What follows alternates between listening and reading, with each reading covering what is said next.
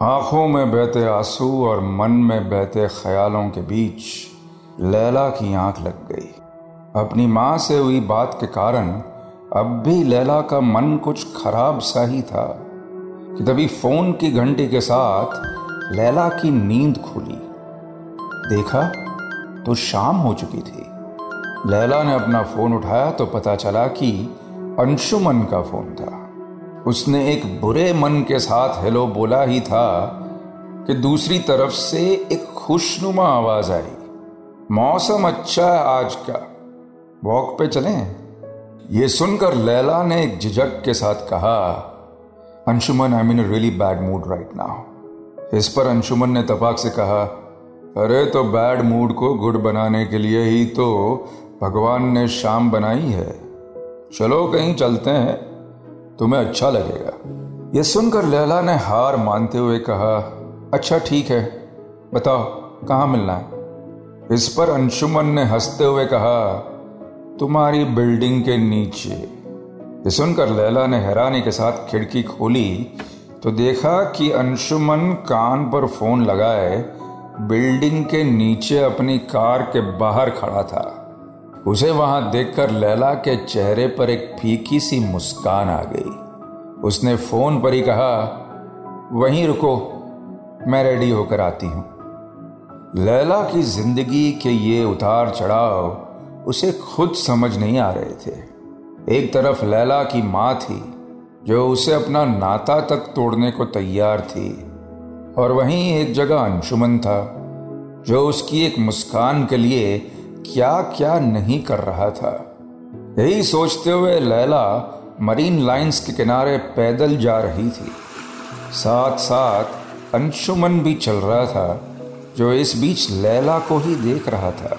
उसने चुप्पी तोड़ते हुए कहा, क्या बात है लैला? तुम आज थोड़ी खोई खोई हो। फ़ोन पर भी you sounded a little sad अब तो सब ठीक हो गया ना? मगर इस सवाल का जवाब लैला के पास नहीं था। क्या सचमुच सब ठीक हो गया था? क्या ये फ़िल्म बनाने की इतनी बड़ी कीमत चुकाना सही था? उसका अपना परिवार, उसकी माँ उससे दूर हो जाने वाले थे। कोई जवाब ना पाकर अंशुमन ने माहौल को थोड़ा हल्का करते हुए कहा अच्छा ये भी सही है। हम कितना कुछ सोचते हैं, बोलते हैं, सुनते हैं, कभी चुप नहीं रह पाते। आज ये भी ट्राई कर लेते हैं। लेट्स एंजॉय द साइलेंस ये सुनकर लैला बस मुस्कुरा ही पाई। अब अंशुमन और लैला बस खामोश चले जा रहे थे। ठंडी हवा और समुद्र की आवाज़ किसी रोमांटिक म्यूज़िक की तरह सुनाई दे रही थी। डूबते सूरज को देखते हुए उसका सुनहरा रंग लैला की आँखों में उतर आया था। एक हल्की मुस्कान उसके चेहरे पर उभरने लगी थी। अपनी आँखें बंद किए वो मरीन लाइंस पर बैठी हुई थी और इस बीच अंशुमन लगातार लैला को ही देख रहा था। कुछ तो था जो अब उसके मन में शुरू हो चुका था। लैला ने आँखें मूंदे ही कहा यू वर राइट शाम सचमुच मूड अच्छा कर देती है। मगर अंशुमन बस लैला के चेहरे में ही खोया हुआ था। कोई जवाब ना पाकर लैला ने एक नज़र अंशुमन को देखा तो अंशुमन ने हड़बड़ाते हुए कहा मुझे भी काफ़ी अच्छा अच्छा लग रहा है आज। धीरे धीरे अंधेरा छाने लगा था। पैदल चलते हुए लैला ने एक हल्की आवाज़ में कहा, घर चलें अब, मुझे एक सवाल का जवाब देना है किसी को। अंशुमन को लैला की यह बात जरा भी समझ नहीं आई, मगर जिस अंदाज में लैला ने यह बात कही थी, अंशुमन ने उसका मतलब पूछना भी ठीक नहीं समझा। उसने एक धीमी आवाज़ में कहा, ठीक है, मैं अपनी कार लेकर आता हूँ। लैला और अंशुमन अब घर के बाहर कार में बैठे थे। लैला ने चेहरे पर मुस्कान और थोड़ी झिझक के साथ कहा, आज मुझे काफ़ी अच्छा लगा। Thank you I was feeling very low you are right इस पर अंशुमन बस मुस्कुरा दिया। अब एक गहरी खामोशी उन दोनों के बीच पसर चुकी थी। कार का दरवाज़ा खोलकर लैला बार आई ही थी कि उसने एक उतावलेपन के साथ पूछा, अब कब मिलेंगे हम? ये सुनकर अंशुमन ने हँसते हुए कहा मेरा नंबर तो है ही तुम्हारे पास, और शाम भी रोज ही आती है। इतना कहकर अंशुमन वहाँ से चला गया, और पीछे छोड़ गया लैला के चेहरे पर वो मुस्कान। रात हो चुकी थी, और लैला के मन में अब शांति थी। दिन भर की थकान जैसे वो डूबता सूरज अपने साथ ले गया था। यही सोचते हुए लैला ने अपना फ़ोन उठाया और अपनी माँ सरोज को फ़ोन लगाकर कहा, माँ, मुझे समझ आ गया है कि अब मुझे आगे क्या करना है। इस बीच सरोज खामोश थी। लैला ने बात को आगे बढ़ाते हुए एक गहरी सांस लेकर कहा, मैं ये फ़िल्म बना रही हूँ। अब आप इस रास्ते में मेरे साथ रहें या ना रहें, मुझे फ़र्क नहीं पड़ता। क्योंकि जब आप एक अच्छी माँ नहीं बन पाई तो मुझे भी एक अच्छी बेटी बनने की कोई ज़रूरत नहीं है। मुहूर्त शॉट के बाद लैला की फ़िल्म का भी श्री गणेश हो चुका था। फिर से उसी भागम दौड़ में लैला अब एक बार फिर उतर चुकी थी। शूटिंग के दौरान लैला फिर से वही सब जी रही थी, जो शायद उसकी ज़िंदगी का सबसे बुरा वक्त था। बचपन में हुए असॉल्ट से लेकर कुणाल से मिले धोखे तक, वो सारा मंजर एक बार फिर उसके सामने ज़िंदा हो उठा था। जिस इंडस्ट्री की दुनिया के पीछे लैला कुछ महीने पहले तक भाग रही थी, आज वही दुनिया उसके कदमों के नीचे बिछ गई थी। स्पॉट बॉय से लेकर फ़िल्म के डायरेक्टर तक, हर कोई लैला के आगे पीछे घूम रहा था। और ऐसा होता भी क्यों ना? आखिरकार, वो फ़िल्म की हीरोइन थी। मगर अब ये दुनिया लैला को जरा भी रास नहीं आ रही थी। अपनी उस कहानी को दोबारा जीना उसके मन में एक टीस पैदा कर रहा था। कई बार तो लैला को एक्टिंग करने की ज़रूरत भी नहीं पड़ती थी।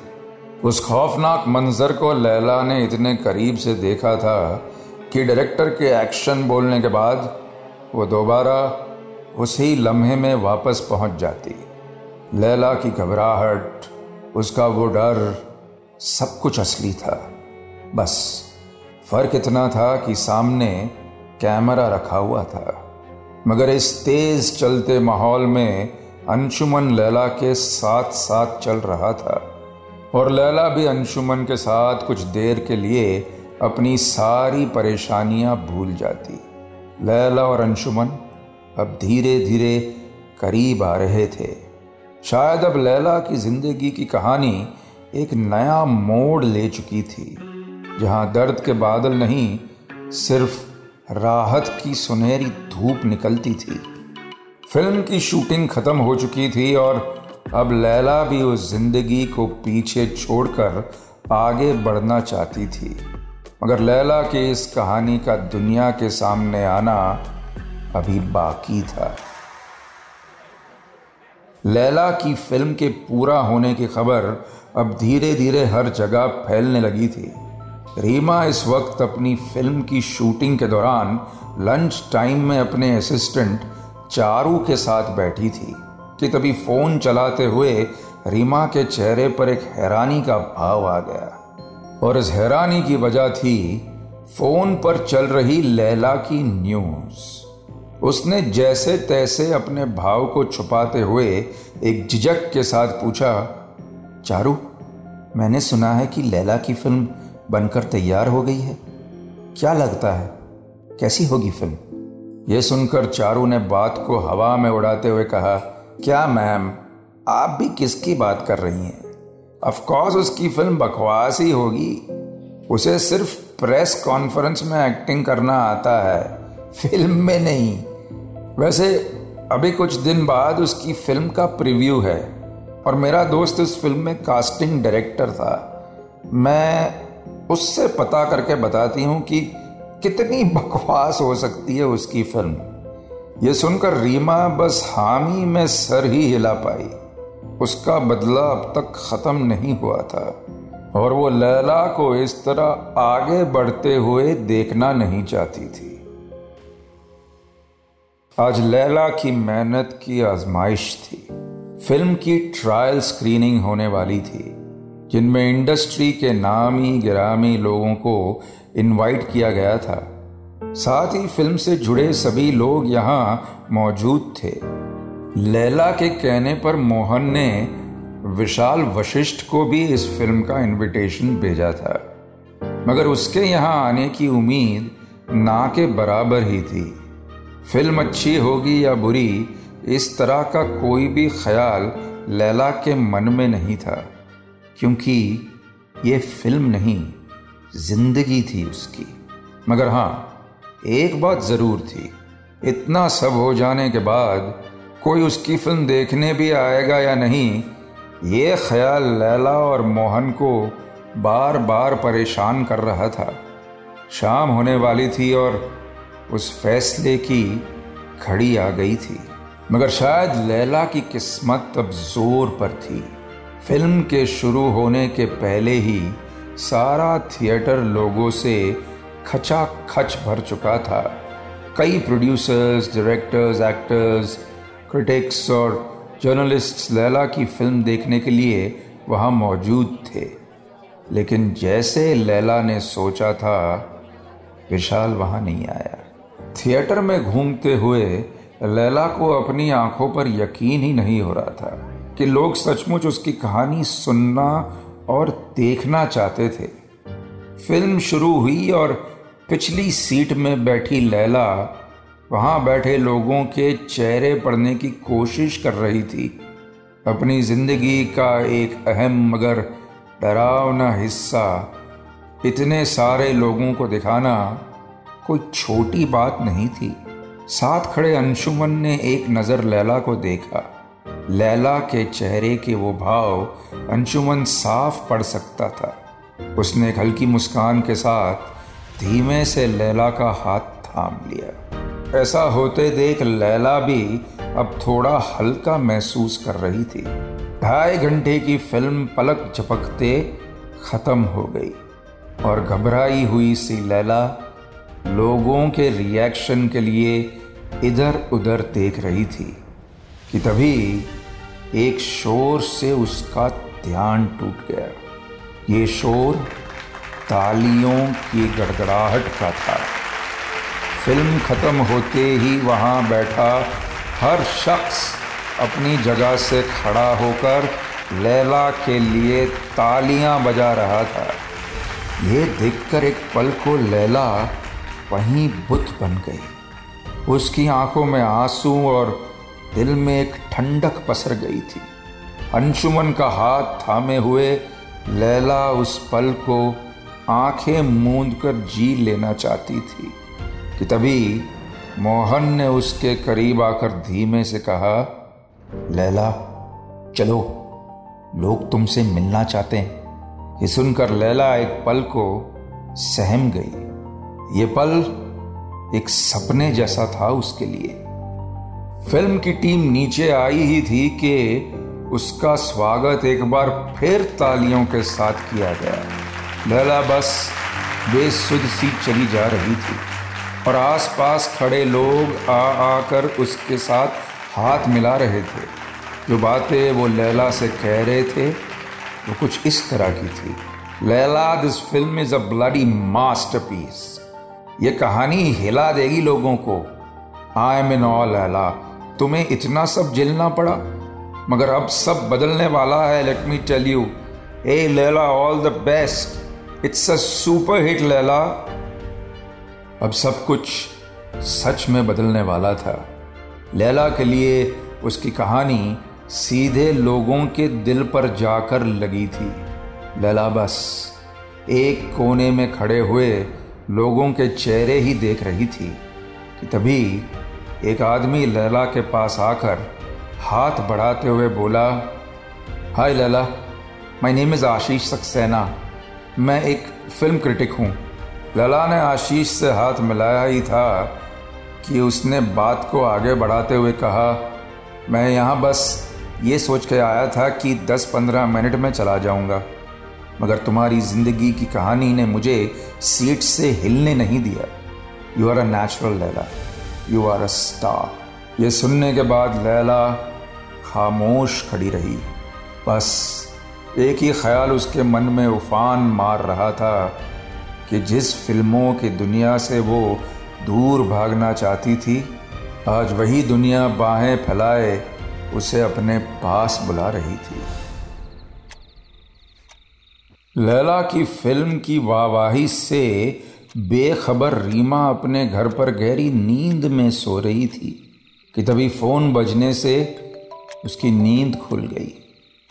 उसने एक आँख खोलकर फ़ोन को देखा और उठाते हुए कहा वत है लिया चारू? ये कोई टाइम है क्या फ़ोन करने का? वो आगे कुछ कह पाती, उसके पहले ही चारू ने हल्की आवाज़ में थोड़ा झिझकते हुए कहा मैम, लैला की फ़िल्म पर इनसाइडर रिव्यूज़ आ गए हैं। सब बोल रहे हैं कि फ़िल्म बहुत अच्छी है। ये सुनकर रीमा की नींद उसकी आँखों से ओझल हो गई। उसने हैरान होते हुए कहा वट तुमने तो कहा था कि फ़िल्म बकवास होगी। And now you are saying this इस पर फिर उसी झिझक के साथ चारू ने कहा, पता नहीं मैम, पर बहुत सारे लोग आए थे फ़िल्म देखने। और मेरे दोस्त ने बताया कि फ़िल्म को स्टैंडिंग ओवेशन मिला है। ये सुनकर रीमा ने चिढ़ते हुए फ़ोन काट दिया। ऐसा लग रहा था जैसे रीमा के अहंकार को किसी ने आग लगा दी थी। उसने गुस्से में तड़पते हुए मन ही मन में कहा, ये नहीं हो सकता। लैला की फ़िल्म हिट नहीं हो सकती। ये बात उसे बार बार किसी खंजर की तरह चुभ रही थी। रीमा बस चुपचाप चेहरे पर गुस्सा और जिद का भाव लिए अपने लिविंग रूम में बैठी थी। इस वक्त वहाँ अशोक और सरताज मौजूद थे। रात के करीब तीन बज रहे थे और रीमा के चेहरे की उस उदासी ने सबकी नींद उड़ा रखी थी। सरताज ने थोड़ा समझाते हुए कहा रीमा, ये बहुत छोटी सी बात है। एक फ़िल्म ही तो बनाई है उसने। याद ही अरोरास इस फ़िल्म इंडस्ट्री में हमारी मर्ज़ी के बिना आज तक कुछ हुआ है जो अब होगा। ये सुनकर रीमा ने नज़रें उठाकर सरताज को देखा। सरताज ने उसे तसल्ली देते हुए कहा, देखो, तुम्हें टेंशन लेने की बिल्कुल ज़रूरत नहीं है। हम है ना यहाँ? मगर रीमा को तो जैसे ना कुछ दिखाई दे रहा था और ना ही सुनाई दे रहा था। वो बस लैला को बर्बाद होते देखना चाहती थी और सरताज उसे इस हालत में नहीं देख सकता था। सरताज ने रीमा को विश्वास दिलाते हुए कहा ट्रस्ट मी रीमा, लैला कभी तुम्हारे बराबर नहीं पहुँच पाएगी। मैं जानता हूँ उसे कैसे रोकना है। फ़िल्म के रिलीज़ होने से पहले उसे एक और पड़ाव पार करना होता है, सेंसर बोर्ड का पड़ाव, जहाँ बोर्ड के मेंबर्स फ़िल्म को बारीकी से देखते हैं और फिर फैसला होता है कि फ़िल्म ऑडियंस को दिखाने लायक भी है या नहीं। आज लैला की फ़िल्म की भी अग्नि परीक्षा थी। बोर्ड के मेंबर्स इस वक्त लैला की फ़िल्म देख रहे थे। फ़िल्म खत्म होने के बाद एक गहरी खामोशी पसर गई थी। उन मेंबर्स में से कुछ के चेहरे देखकर साफ़ समझ आ रहा था कि वो लैला की फ़िल्म से काफ़ी ज़्यादा प्रभावित हुए थे। उनमें से एक मेंबर ने थोड़ा सोचते हुए कहा, मुझे तो कोई ऑब्जेक्शन नहीं है। आप लोग भी अपने अपने ओपिनियंस रख दीजिए। इस पर सामने बैठे एक मेंबर प्रहलाद ने कहा सर, इस फ़िल्म में चाइल्ड अब्यूज साफ़ दिखाया है। आपको नहीं लगता इंडिया के लोग अभी इस तरह के मटेरियल के लिए रेडी नहीं है? ये क्या है बाप बेटी को मोलेस्ट करता है? ये सुनकर बोर्ड के सीनियर मेंबर ने थोड़ा सोचते हुए कहा हाँ बात तो सही है, पर शुरू में ही एक डिस्क्लेमर दिखा सकते हैं कि इस फ़िल्म में कुछ सीन्स ऐसे हैं जो ऑडियंस को परेशान भी कर सकते हैं। सो प्रॉब्लम सॉल्व हो जाएगी। इस पर बाकी के मेंबर्स ने भी हामी में सर हिला दिया। मगर प्रहलाद ने थोड़ा ज़ोर देते हुए कहा, पर सर, आप जानते हैं ना कि इस फ़िल्म की हीरोइन लैला पर कोर्ट केस चल रहा है। रीमा अरोरा और कुणाल खन्ना वाली कंट्रोवर्सी के बारे में तो आपने सुना ही होगा। अगर कोर्ट के फैसले के पहले हमने इस फ़िल्म को पास कर दिया तो काफ़ी प्रॉब्लम क्रिएट हो सकती है। It's a sub judice case sir यह सुनकर एक लंबी खामोशी उस कमरे में पसर गई। इस तरह के फैसले आसान नहीं होते। मीटिंग के बाद प्रहलाद हॉल से बाहर आकर फ़ोन पर किसी से बात कर रहा था। उसने एक कुटिल मुस्कान के साथ कहा, सरताज जरोरा साहब, आपने जैसा कहा था, वैसा ही हुआ। लैला की फ़िल्म यहाँ से आगे कहीं नहीं जा पाएगी। सेंसर बोर्ड की कमेटी ने उसे रिलीज़ सर्टिफिकेट देने से मना कर दिया है। आगे क्या होगा? जानने के लिए tune in to the audio film project with director Vikram Bhatt Monday to Saturday रात नौ बजे। साथ ही से सुनिए रेड एफएम इंडिया और सभी लीडिंग पॉडकास्ट एप्स पर रेड एफ़एम पर जाते रहो।